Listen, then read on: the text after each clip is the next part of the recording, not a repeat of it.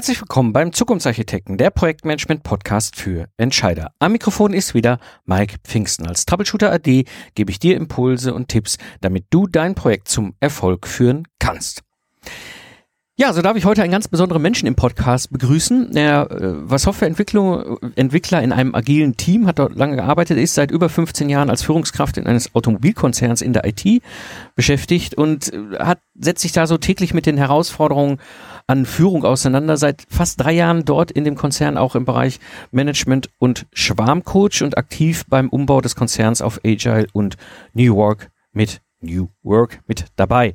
Seit Ende 2018 auch als selbstständiger Schwarmcoach, wo er Führungskräfte begleitet, die Mitarbeiter verstärkt in die Verantwortung bringen und diese Verantwortung auch gezielt angehen wollen. Und er sendet den Podcast Führung auf die neue Art. Ich darf begrüßen hier bei mir Peter Klar. Hallo Peter. Hallo Mike, vielen Dank für die Einladung in deinen Podcast. Sehr gerne.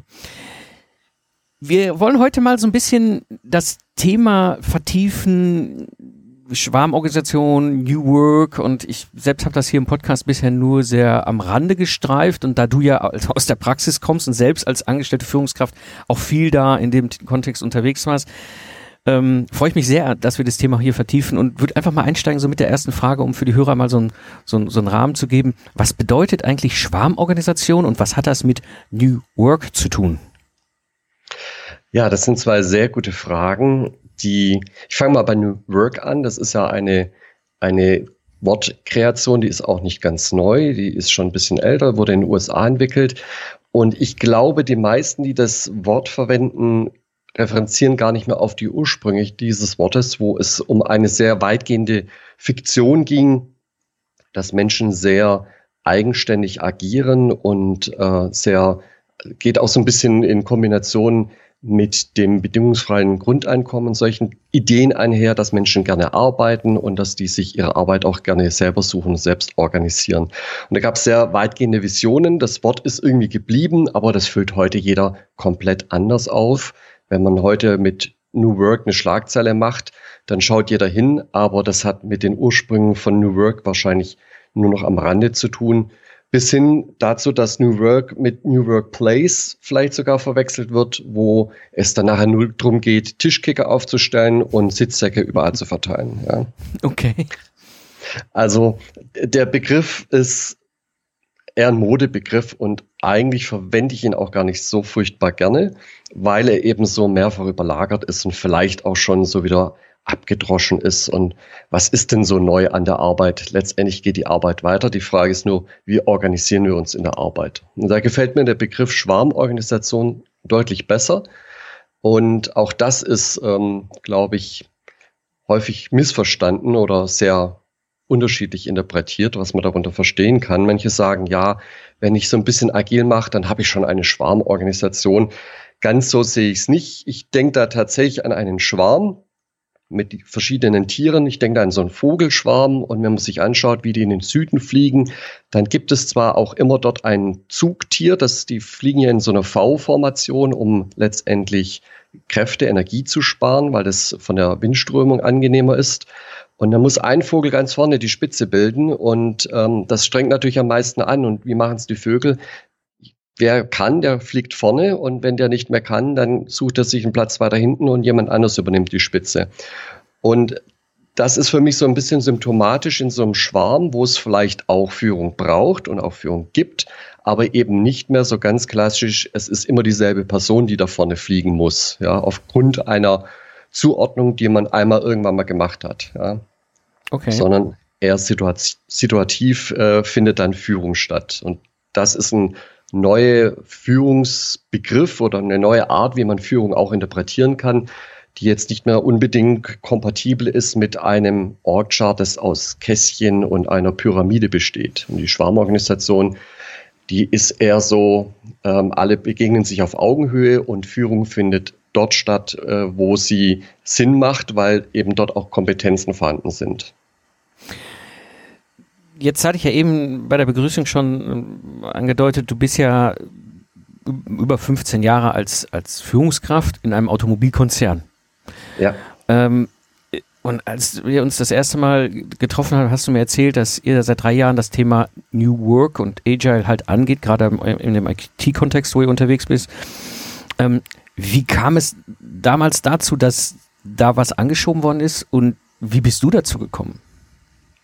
Ja, ich bin ja auch schon äh, fast 20 Jahre jetzt in diesem Konzern tätig und kenne ihn als äh, sehr ehrenwürdiges, äh, alteingesessenes Unternehmen mit sehr klassischer Denkweise. Und ähm, interessanterweise ist da was passiert. Irgendwie war offensichtlich der Vorstand mal im Silicon Valley, das muss jetzt schon drei, vier Jahre her sein, und kam zurück und hat plötzlich erkannt, äh, dass es nicht mehr darum geht, äh, neueste Motorentechnik zu bauen und äh, ganz viel in, äh, in Filter und was weiß ich was zu investieren, sondern die haben wahrscheinlich dort mal gesehen, wo die Zukunft wirklich hingeht. Äh, und da seitdem findet auch ein Umdenken statt. Und das Spannende ist, die haben dann tatsächlich zusammen mit HR äh, eine Initiative unterstützt, die aber ganz äh, stark von unten getragen wird und eben nicht von oben vorgegeben wird, also nicht mit dem Plan diktiert wird, sondern wo tatsächlich Mitarbeiter sich bewerben konnten, dann ähm, zusammengebracht wurden und dieses Programm auch komplett entwickelt haben. Und in diesem Programm geht es um eine neue Art der Führung, also ein New Leadership, wenn man so mag. Und dieses Programm wird tatsächlich von den, von den Vorständen ganz stark auch ähm, unterstützt. Und das gibt irgendwie so Hoffnung in so einem Konzern, wo man denkt, super Tanker, da tut sich nie etwas.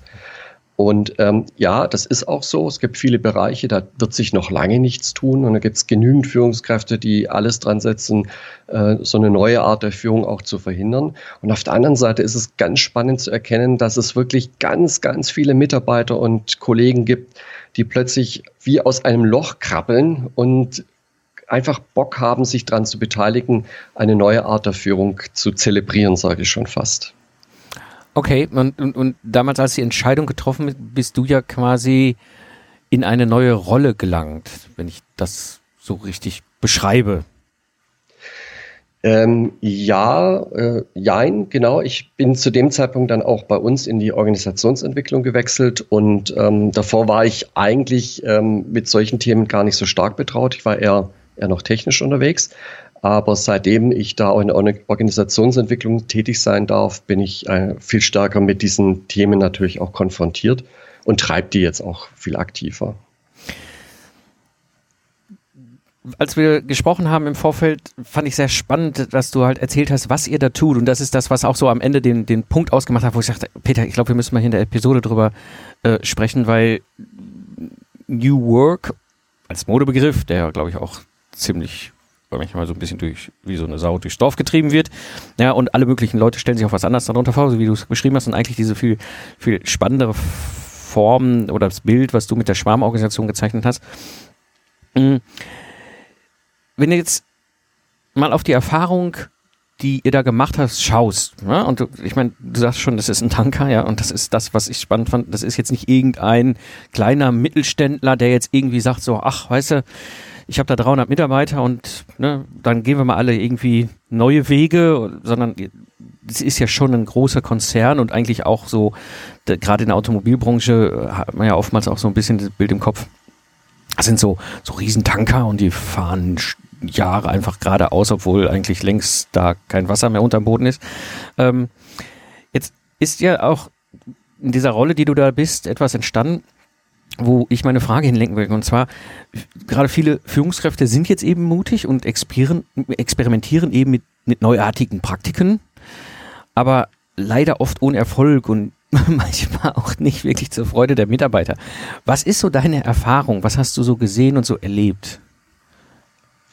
Ja, äh, wirklich spannende Konstruktionen. Da gab es tatsächlich ähm, einen ganzen Bereich bei uns, der hat sich Gedanken gemacht. Wir wollen moderner werden, wir wollen die Mitarbeiter stärker einbinden und haben dann äh, Teile in Selbstorganisation angedacht, ja, sind dann auch auf die Mitarbeiter zugegangen, haben gesagt, wunderbar, wir haben euch hier verteilt in, in einzelne Gruppen hinein und die Gruppen sind jetzt bitte selbst organisiert. Und jetzt macht. Mehr sagen wir euch auch nicht, weil ihr seid ja jetzt selbst organisiert. Und das war dann so dieses, Ja, ich sag mal, das war schon ein etwas krudes Experiment. Ja. Da haben sich, glaube ich, die Mitarbeiter nicht wohl gefühlt, äh, weil die schlicht und einfach an der Stelle auch überfordert waren. Was, was, was soll das jetzt? Was wird da jetzt erwartet? Wie können wir diese Challenge jetzt füllen? Und die, die Vorgaben und der Rahmen haben da gefehlt. Das war dann teilweise so ein bisschen ein Rätselraten. Ähm, wir probieren mal was und dann schauen wir mal, wie reagiert die Führung. Und dann war das so eine Art Reverse Engineering der, der Rahmenbedingungen letztendlich durch die Mitarbeiter, um rauszufinden, welchen Rahmen haben wir denn hier überhaupt, den wir füllen können? Was ist denn genau unser Thema, das wir jetzt bearbeiten sollen im Rahmen dieser Selbstorganisation? Das war vielen dann überhaupt nicht klar. Und so schön es war und so von der Intention ja auch sehr wertvoll, sehr viel Freiheiten den Mitarbeitern zu geben, aber die Mitarbeiter konnten damit jetzt in dem Kontext leider wenig anfangen und haben das auch nicht zu schätzen gewusst. Und eine, einige dieser Gruppen, die haben sich einfach gemacht, die haben gesagt, ja, wie lösen wir das Problem? Haben sich, sich zusammengesetzt, haben einen gewählt und haben gesagt, der hat jetzt den Hut auf in unserer Gruppe. Ja. Das mhm. kam dann bei der Führungsmannschaft dann wieder komplett anders an und sagt, so war es nicht gedacht, ja. Okay. Du hast jetzt, du hast jetzt genau diesen Fall beschrieben, den ich auch immer wieder dann höre, wenn ich in Gesprächen, egal ob es jetzt um Agile oder um New Work oder um alle möglichen anderen Sachen geht, so dieses, wie können wir Zusammenarbeit, Projekte, Führung anders organisieren und wie kommen wir raus aus dem, aus dem, aus dem Industriezeitalter hin in eine Variante, die eben in dem digitalen Zeitalter, in dem wir ja schon leben, funktioniert. Und eins, was ich immer wieder höre, ist das, was du sagst, ähm, hier, macht mal. Ja, das ist ich glaube, das ist jetzt nicht so die schlauste Methode, aber oftmals ist, glaube ich, auch immer der Faktor dabei, gerade im Bereich der Führungskräfte, ähm, diejenigen, die eben Jahre über Jahrzehnte ihre Karriere aufgebaut haben im klassischen, Anführungsstrichen, System, haben ja durchaus auch Angst, was passiert jetzt mit mir? Wo bleibe ich jetzt eigentlich? Nicht nur, dass die Mitarbeiter sagen, so, äh, eigentlich bin ich ja nie als Führungskraft eingestellt worden, weil ich war Fachspezialist für XYZ, was soll ich jetzt hier plötzlich der, der Zugvogel vorneweg sein? Ähm, und dann hast du die Führungskraft, die sagt, oh ja, ich mache jetzt noch meine zwei Karrierestufen und dann gehe ich in Rente, war ja so das System, in das ich hineingeboren wurde. Wie ist es da mit denen, wenn die auf sowas stoßen, so nach dem Motto, hier, mach mal? Ja, spannende Frage. Und ich glaube, das ist genau die Thematik, die man hat, wenn man äh, Agilität eine Weile verfolgt hat. Weil Agilität startet ja typischerweise auf Teamebene. Ähm, da macht man zum Beispiel irgendwie Kanban, Scrum, was auch immer. Man agilisiert ein Team und das erste, in Anführungszeichen, Opfer der Hierarchie ist dann der Projektmanager. Den braucht es nämlich in einem Scrum-Team so nicht mehr. Ähm, ja, klar, es gibt, ja, könnte man sagen, doch, der braucht es noch, das ist der Product Owner, ja, ist richtig, aber der hat in dem Sinne jetzt keine, keine leitende Rolle, dass er Anweisungen mehr gibt ja, und, und kontrolliert, wie ist der Fortschritt und so weiter. Das ist nicht die Rolle des Product Owners. Insofern ändert sich da schon auf der Ebene ganz viel. Da haben die Führungskräfte irgendwie äh, gesagt, wunderbar, machen wir mit. Ja, warum? Sie waren wenig betroffen. Ja, die, die haben sich irgendwie davon noch weit weggefühlt. Es hat sich vielleicht auch so ein bisschen angefühlt, als wenn die jetzt eine neue Technik da lernen würden in, in diesen Teams. Ja, und sagen wir, ja, ist nicht unser Metier. Und jetzt kommt natürlich der nächste Schritt, weil wenn jetzt die Teams Verantwortung übernehmen, dann landen auch immer mehr Entscheidungen natürlich im Team und werden dort getroffen. Früher oder später kommt dann natürlich auch aus den Teams heraus die Frage, was machen eigentlich unsere Führungskräfte da noch und warum werden die so mhm. gut bezahlt? Ja? Mhm. Ähm, und jetzt ist der Ball dann natürlich wieder im Feld der Führungskräfte angekommen. Ähm, und was können die jetzt da tun?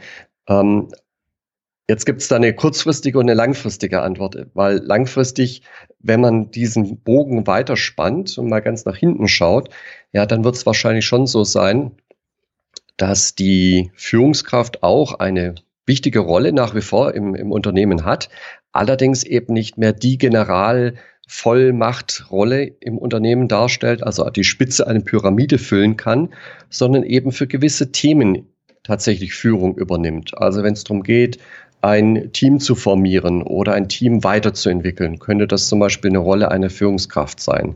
Aber es geht nicht mehr darum, äh, über alle Wohl und Weh von allen Mitarbeitern letztendlich Entscheidungen zu treffen sowohl technisch, inhaltlich, personell, äh, über Beziehungen, über Ausrichtungen, über Strategien, sondern da wird es dann halt einen Ausschnitt daraus geben, wo eine Führungskraft ihre Spezialisierung hat, zum Beispiel strategische Arbeit. Ja, erkenne ich auch immer wieder, dass zum Beispiel gerade Teams, die das gar nicht gewohnt sind und die das vielleicht auch, auch gar nicht so Lust drauf haben, dass die mit strategischer Arbeit dann auch schlicht überfordert sind. Das könnte ein Themenfeld sein, das bleibt dem, dem Management auch durchaus erhalten. Ähm, worüber ich jetzt nicht nachdenken mag, weil das ist auch eine spannende Diskussion, in welcher Gehaltsgruppe äh, findet dann diese Spezialisierung statt? Ist das dann noch gerechtfertigt, dass dann äh, so eine Führungskraft grundsätzlich oberhalb der Fachkräfte quasi anfängt oder mischt sich das noch stärker? Aber das ist jetzt sehr weit gedacht. Ja. Mhm. Also, die, ja. die kurzfristige Antwort, ah, ja. Um, um das nicht ganz so, so dramatisch klingen zu lassen, ist, ähm, man muss den Weg dorthin suchen. Da gibt es eben jetzt noch nicht aus dem BWL-Studium, aus der fertigen Verpackung den, den klaren Weg, so macht man das jetzt und so lernt man das jetzt auch. Und das sind so die, so ein Stufenmodell, erste Stufe, zweite Stufe und so weiter. Das gibt's alles noch gar nicht. Das heißt, Führungskräfte müssen da tatsächlich so ein Stück weit ihren eigenen Weg dann auch suchen. Und am besten gehen sie da auch ein Stück weit agil vor, probieren Dinge aus, schauen, ob sie passen, ob sie daraus damit klarkommen, ob sie daraus was lernen können und machen dann den nächsten Schritt. Du hast jetzt, glaube ich, einen ganz, ganz spannenden Punkt angesprochen, weil das, glaube ich, auch gerade die Führungskräfte betrifft. Und ich habe ein sehr schönes Gespräch mit Bernd Gerup ge geführt, und zwar, wo er mal so ein bisschen auseinandergelegt hat, dass es eben zwei Ebenen von Führung gibt. Ne? Es gibt die strategische Führung und es gibt die operative Führung. Und das, was ich jetzt verstehe, was du gerade auch beschrieben hast, ist ja diese operative, klassische operative Führung, die verändert sich in diesem Kontext deutlich, weil sich das eben alles entsprechend anders mehr und mehr gestaltet. Die Aufgabe und die Herausforderung der strategischen Führung, das bleibt. Das muss ja jemand auch machen. Und da bin ich bei dir. Und das ist auch immer so mein Punkt, wo ich auch immer drüber nachdenke, wenn ich, wenn ich über diese, diese verschiedenen Ansätze äh, spreche, ist, viele Mitarbeiter sind ja durchaus sehr gut in ihrer Profession und unter Umständen auch mit Führung, Führungsfähigkeiten ausgestattet auf operativer Ebene. Also, dass sie ein Team auch motivieren können, dass sie gemeinsam Leute voranbringen und, und Entscheidungen fällen und so weiter. Aber diese strategische Ebene, dieses strategische Denken ist etwas, was ihnen abgeht, was, wo sie keine Lust zu haben, was, was ihnen auch vielleicht irgendwo Bauchschmerzen bereitet. Und dementsprechend ist das etwas, wo du jetzt für mich ein schönes schönes Bild aufgemacht hast, dass das durchaus Felder sein kann, wo ja dann Führung zukünftig immer noch notwendig ist, aber eben, dass dann der strategische Anteil der Führung ist. Ähm, was aber auch natürlich bedeutet, und da bin ich bei dir, dann sind, wenn das klassische hierarchische System eben auch nicht mehr da ist, dann muss ich sowieso die Frage stellen, welchen Wertanteil hat welche Rolle im gesamten Kontext des Unternehmens und mit dem Wertanteil stellt sich natürlich auch die Frage der Vergütung. Ähm, ich habe selber mitbekommen, wie es damals bei der Firma Ose war. Ich kenne ähm, den Tim, den Geschäftsführer der Firma persönlich, und der hat das damals auch beschrieben, als sie die Umwandlung von der GmbH in eine Genossenschaft gemacht haben. Ähm, und was das für spannende Fragen dann auch aufgeworfen hat. Und dieses Thema kommt dann irgendwann früher oder später auch mit dem Gehalt. Aber das Spannende ist einfach für sich als Führungskraft, glaube ich, zu, zu erkennen, okay, ich als Führungskraft werde jetzt plötzlich nicht mehr nicht gebraucht. Also es ist jetzt nicht so, dass ich plötzlich verschwinde, sondern meine Rolle und meine Schwerpunkte können sich verschieben, wenn ich da Lust zu habe. Mhm. Ja, genau, absolut. Und das gepaart eben mit einem neuen Verständnis, dass ich eben nicht mehr an der Spitze einer Pyramide sitze und eine, eine Machtposition, eine Position innehabe, die mehr oder weniger sozusagen ganz oben ist und alle anderen sind sozusagen unter mir, auch vielleicht im Gehaltsband unter mir, sondern eben mit einer Sichtweise, ähm, dass die Strategie einer, eines Unternehmens zu entwickeln, ist auch eine Dienstleistung innerhalb des Unternehmens. Die braucht Kompetenz, die braucht Intelligenz, gar keine Frage. Ähm, und trotzdem ist es eben nichts, was alles andere überragen würde, ja, weil die anderen, die letztendlich die äh, Wertschöpfung auch erbringen fürs Unternehmen, die sind ja genauso wichtig und warum sollte jetzt ein sehr guter Spezialist grundsätzlich in einer anderen Bandstufe sitzen als jemand, der die Unternehmensstrategie mitentwickelt? Ja. Ja, ja, ja, klar. Ich meine, am Ende des Tages, wenn es mal jetzt mal in die Praxis überträgt, auf der einen Seite hast du einen Spezialist, der jetzt auf irgendeinem, auf irgendeinem Feld sein, ne, das Feld beackern kann auf der anderen Seite brauchst du jemanden, der auch ähm, entsprechend sich dann auskennt und auch das Handwerkszeug an Hand hat, zu entscheiden, was ist überhaupt das Feld, was wir beackern wollen. Weil der eine hat nichts und das andere. Ne? Also der Spezialist kann natürlich alle möglichen Felder beackern, wenn es nicht das richtige Feld ist, ist es irgendwie sinnlos eingesetzte Energie. Auf der anderen Seite, wenn du das schöne richtige Feld ausgewählt hast, aber kein Spezialist, der darauf arbeiten will äh, oder kann oder da ist, äh, dann ist natürlich die beste strategische Arbeit auch, auch also die, das eine geht nicht, glaube ich, ohne das andere. Ähm, da du jetzt so lange, ja. Äh, und, und die Aussage ist ja nur, es wäre vermessen, von vornherein zu sagen, das eine ist mehr wert als das andere, sondern ich glaube, das muss halt jede, jedes Unternehmen, jede Organisation muss das im eigenen Kontext herausfinden, wie, welche Leistung ist uns auch wie viel wert. Ja? ja. Und grundsätzlich könnte das, man könnte sich das vorstellen, dass man sagt, okay, es gibt vielleicht irgendwelche inhaltlichen Spezialisten, die sind sogar besser bezahlt als äh, vielleicht die Spezialisten, die äh, die Unternehmensstrategie mitentwickeln. Wäre ja denkbar. Klar, natürlich. Wobei, das ist das Spannende, äh, weil du gerade etwas als Begrifflichkeit genutzt hast, das mich aufhorchen ließ. Und zwar der Begriff Spezialisten. Jetzt sind wir es gewohnt, im Fachkontext klar zu sagen, wir haben Spezialisten. Das weiß ich, wir haben einen Spezialist, der ist der Systemingenieur, wir haben einen Spezialist, der ist Systemarchitekt, wir haben einen Spezialist, der ist der Hardware, EMV-Spezialist, wir haben, äh, ne, oder wenn wir mal in den IT-Bereich rübergehen, ne, wir haben da den Spezialisten für das Cloud-System, das sind alles Fachspezialisten, das ist klar. Aber wenn wir in diesem Kontext diese Rolle der Führung ja beleuchten, bedeutet das ja, sich dann auch als Führungskraft zu spezialisieren, was ja wiederum dann auch genau diese Frage auch beantworten kann, was bin ich eigentlich wert mit meiner Spezialisierung im Unternehmen und damit auch den Nutzen, den ich stifte, besser beleuchten kann führt aber auch wahrscheinlich früher oder später zu dem Punkt, dass, und das ist jetzt, glaube ich, einfach auch wichtig angesprochen zu werden, dass es durchaus auch Führungskräfte gibt, die dann in diesem Kontext überhaupt keinen Nutzen stiften, vielleicht vorher nie auch je gestiftet haben, sondern einfach da gelandet sind, wo sie sind und äh, dachten, da machen sie sich jetzt einen schönen Schuh. Ja, genau. Und wenn wir uns mal von der Vorstellung trennen, warum landen die denn dort? Naja, weil das irgendwie die Richtung ist, in die heute auch Karriere definiert ist. Ja, wenn ich Karriere machen möchte, dann lande ich früher oder später natürlich im Management oder in der Führung. Ähm, ja, und, und die Frage ist, ist das immer sehr klug? Ja, manche sagen ja schon, das ist, manche Beförderung war irgendwie ein doppelter Nachteil. Wir haben einen guten Spezialisten verloren und eine schlechte Führungskraft gewonnen. Ja, mhm. hat man ja. sich damit einen Gefallen getan? Nicht wenn man sich da mal davon löst, dass Karriere eben genau diese, diese Pfeilrichtung in der Pyramide nach oben hat und oben eben Führungskräfte sein müssen, äh, sondern wenn ich, wenn ich das einfach ein bisschen lockerer sehe und sage, okay, ich kann in viele Dimensionen Karriere machen. Ich kann Spezialistung, äh, Spezialist in einer Technologie sein und wenn ich dort entsprechend gut bin und sehr viele Projekte vielleicht auch befruchten kann, dann habe ich auch einen entsprechenden Wert und mache dann dort auch Karriere und habe sehr viel Einfluss in der Organisation. Das ist dann vielleicht auch die Bezahlung für meine Karriere. Muss ja nicht immer Geld sein, was, was äh, Motivation stiftet. Und andere, die sind vielleicht sehr gut darin, äh, Menschen zusammenzubringen und Menschen zu entwickeln, ja. Und das könnte eine andere Form von Karriere auch bedeuten. Wenn ich das sehr gut mache, dann bekomme ich vielleicht immer mehr Leute, denen ich helfen darf, ihre Entwicklung durchzuführen. Und ähm, ja, und heute hat man sehr viel halt in, in eine ähm, ja, in dieser, in dieser Hierarchie ist halt alles sehr stark nach oben schauend ausgerichtet. Ja. Und wenn ich als Spezialist irgendwann mal sage, Mensch, ich will noch, ich will noch ein bisschen mehr erreichen, dann kann ich das in meinem Spezialistentum vielleicht gar nicht mehr schaffen in dieser Company. Da bin ich vielleicht schon, sag mal, ist ja üblich, ne, in einem Gehaltsband äh, habe ich alles ausgereizt und die nächste Stufe, ja, da bin ich aber jetzt im Management. Also was mache ich? Ich bemühe mich darum, Manager zu werden. Will ich das? Eigentlich nicht. Aber um Karriere zu machen, muss ich's, ja.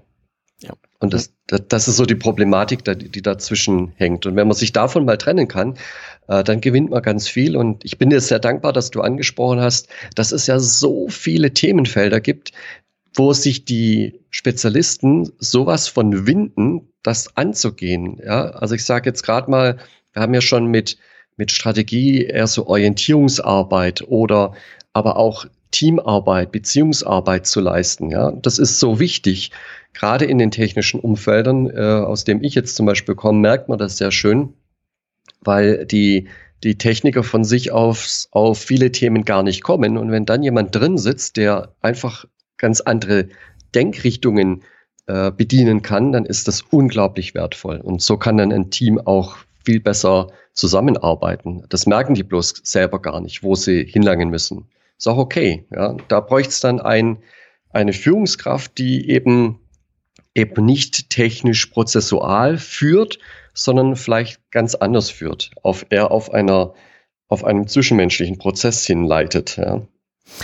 Und ähm, ich habe gerade in dem Kontext, ich weiß gar nicht mehr, ob ich es gehört habe und gelesen habe, irgendwo jetzt zum ganzen Thema Agile und Scrum Master, dass das oftmals eine Rolle ist, die mehr und mehr durch Frauen auch besetzt wird. Das heißt, wir haben wenn ich das richtig sehe, wenn ich das richtig verstehe, von dir zwei Effekte. Ne? Männer machen nicht mehr nur Karriere, weil sie ihre Seilschaften haben, weil das geht nicht mehr.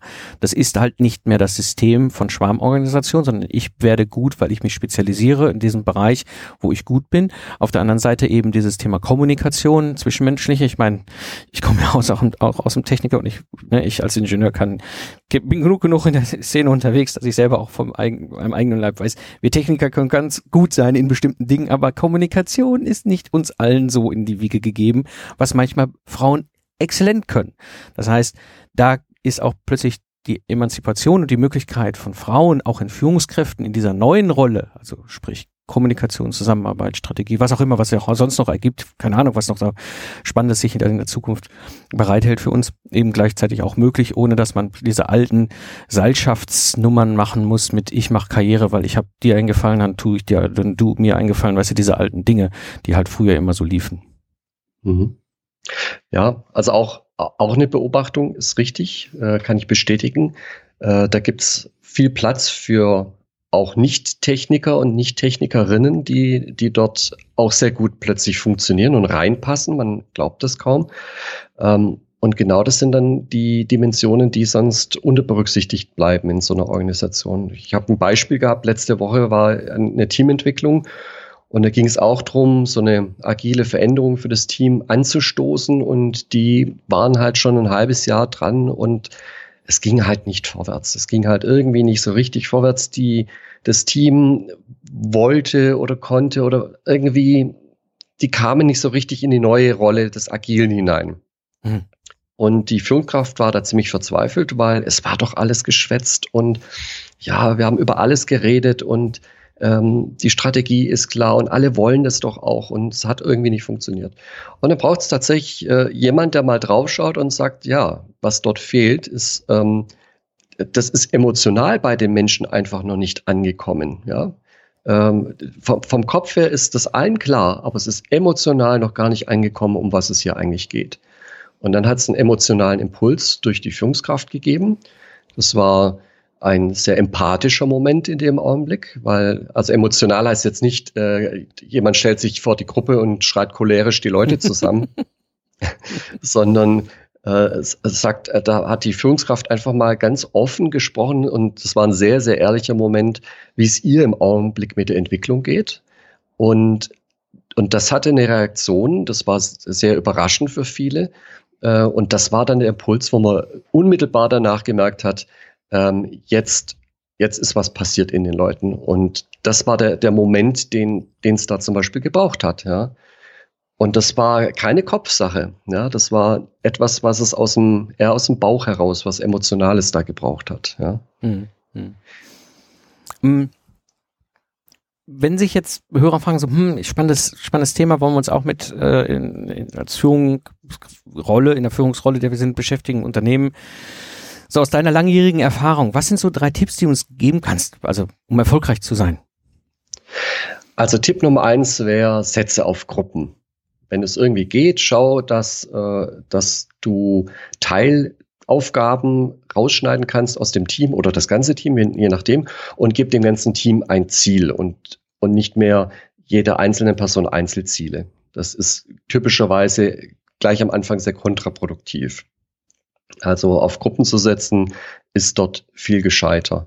Ähm, ja, der zweite Tipp wäre, Äh, auch etwas, was es zum Beispiel in Scrum gibt, aber die haben es nicht erfunden, sowas wie regelmäßige Retros zu machen, also regelmäßig sich selbst zu hinterfragen, was habe ich denn zuletzt angewandt, durchaus auch als Führungspraktik und sich mal darüber Gedanken zu machen, wie gut hat das funktioniert.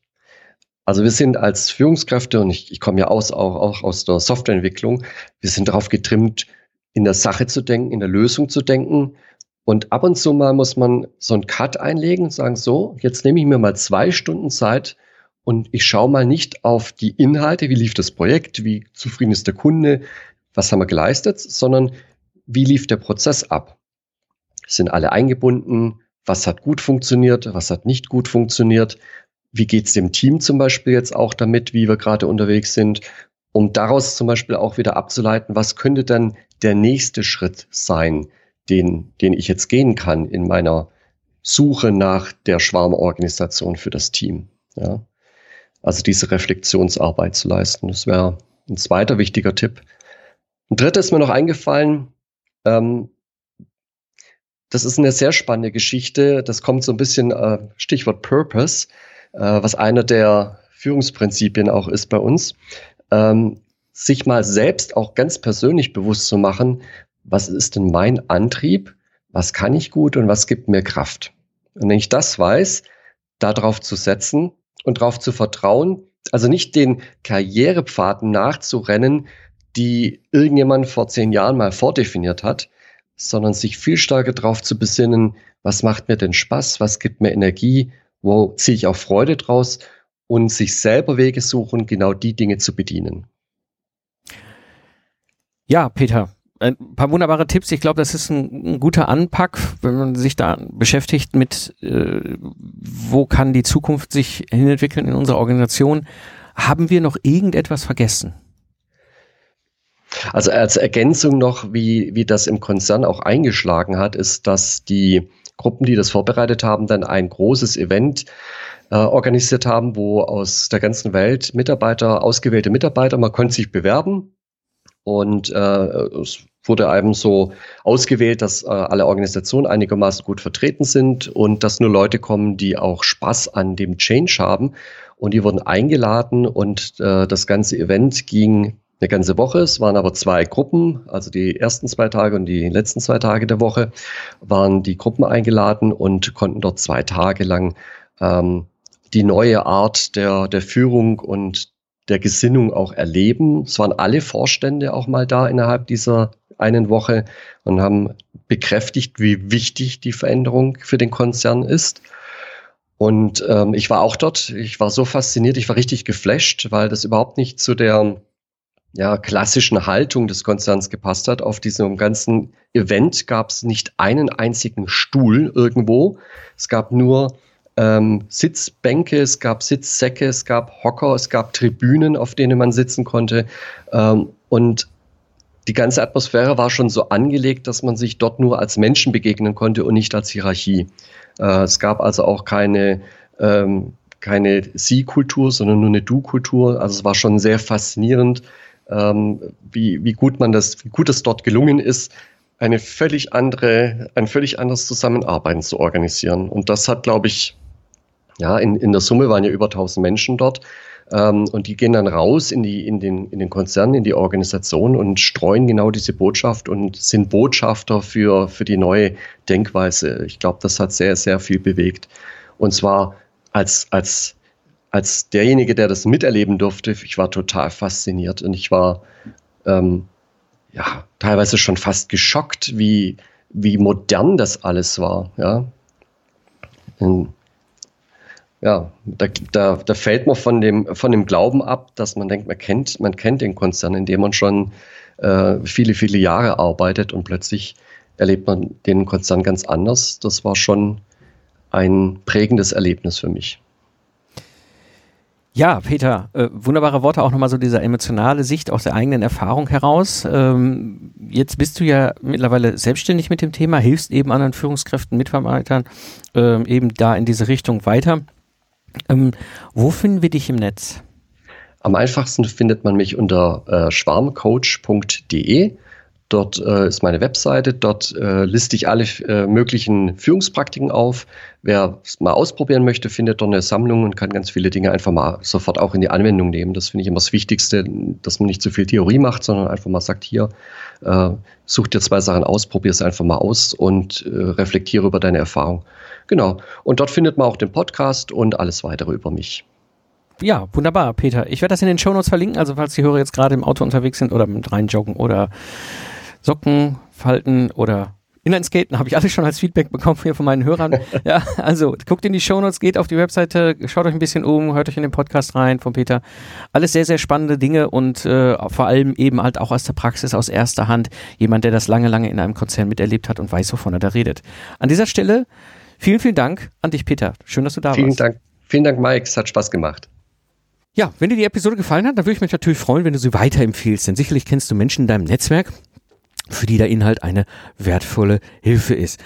Geh einfach auf LinkedIn und poste die Episode in deinem Netzwerk oder, wenn du natürlich möchtest, kannst das natürlich auch anderen Menschen so weiterempfehlen. Das war die heutige Episode des Zukunftsarchitekten, der Projektmanagement-Podcast für Entscheider. Ich bin Mike Pfingsten und danke dir fürs Hören. Ich wünsche dir eine schöne Zeit, lach viel und hab viel Spaß, was immer du gerade machst. Und so sage ich Tschüss und bis zum nächsten Mal.